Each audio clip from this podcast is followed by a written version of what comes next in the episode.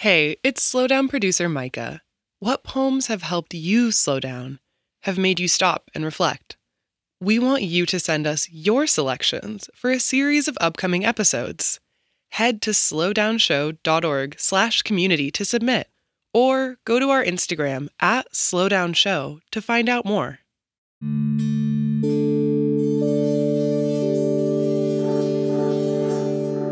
I'm Ada Limon, and this is The Slowdown.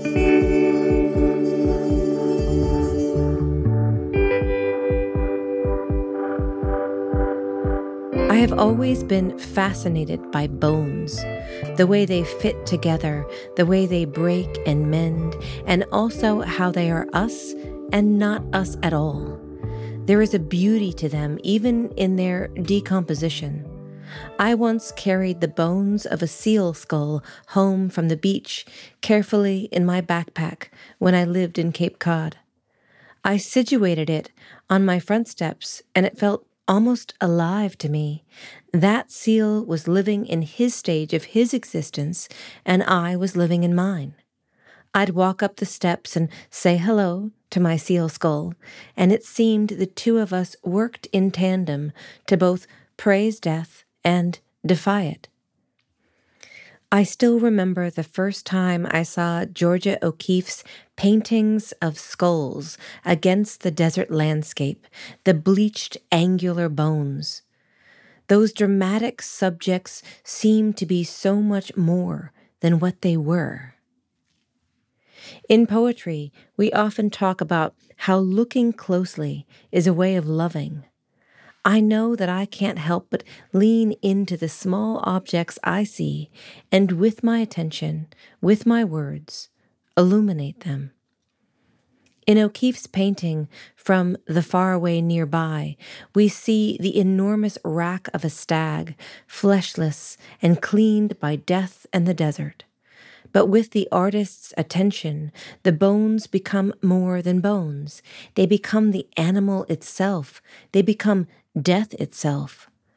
I love the way the painting can transform a found object into something beyond its exact physical dimensions. Today's skillful poem is an honoring of that famed O'Keeffe painting and, in its close attention, a tribute to the brilliant artist herself. Georgia O'Keeffe, from The Faraway Nearby, 1937, by Camille Carter. Make no bones about it, or better yet, make bones, sand born, sun bleached, bald faced bones, naked but for a southwest sky. I began picking up bones because there were no flowers.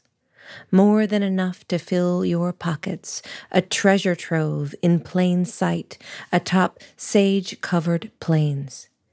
In the picture taken by your lover, you pose with them, nestling them, caressing them, pressing them, brush of bone against your cheekbone, your eyes rolled back in ecstasy. Momentarily, you were someplace else. Place was a metaphysics. The word skeleton meant home. He will not follow you there. You return alone to New Mexico, to your catacomb, curio cabinet stuffed with canvases, with corpses. It's the summer of 1936 when you receive his letter. I worry the landscape makes you lonely. But it is his logic that makes you lonely. You will not bother to reply. Outside, at dusk, you paint the desert, the broken fence, a single chicken bone.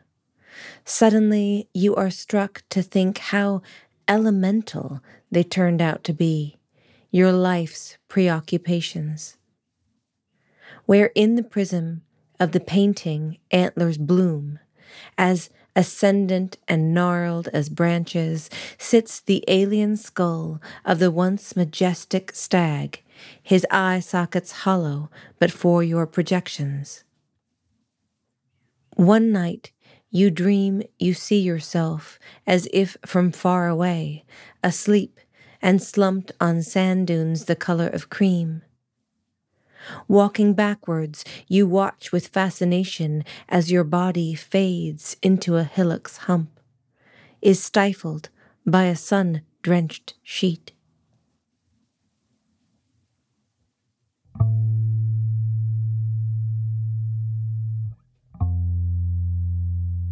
The Slowdown is a production of American Public Media in partnership with the Poetry Foundation. To get a poem delivered to you daily, go to slowdownshow.org and sign up for our newsletter. And find us on Instagram and Twitter at Slowdown Show.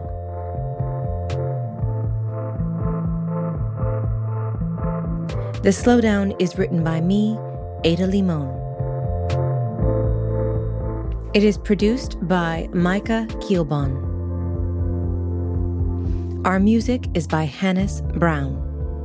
Engineering by Cameron Wiley and Alex Simpson. Production help by Susanna Sharpless, Ryan Lohr, James Napoli, and Sarah McRae. Our executive producer and editor is Beth Perlman.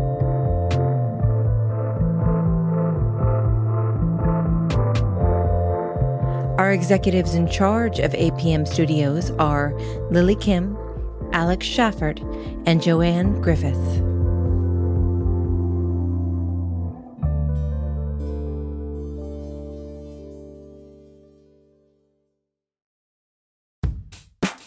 We all want to be our best selves, but it can be an expensive journey.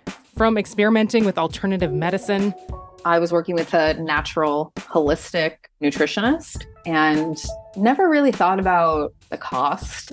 To splurging on fast fashion.